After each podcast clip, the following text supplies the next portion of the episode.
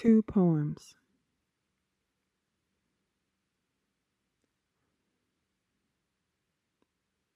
The Cuban.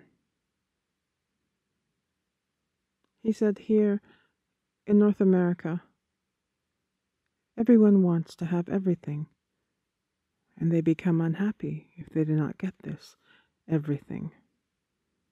In Cuba, we are more used to accepting that if you want one thing, there is something else you must give up.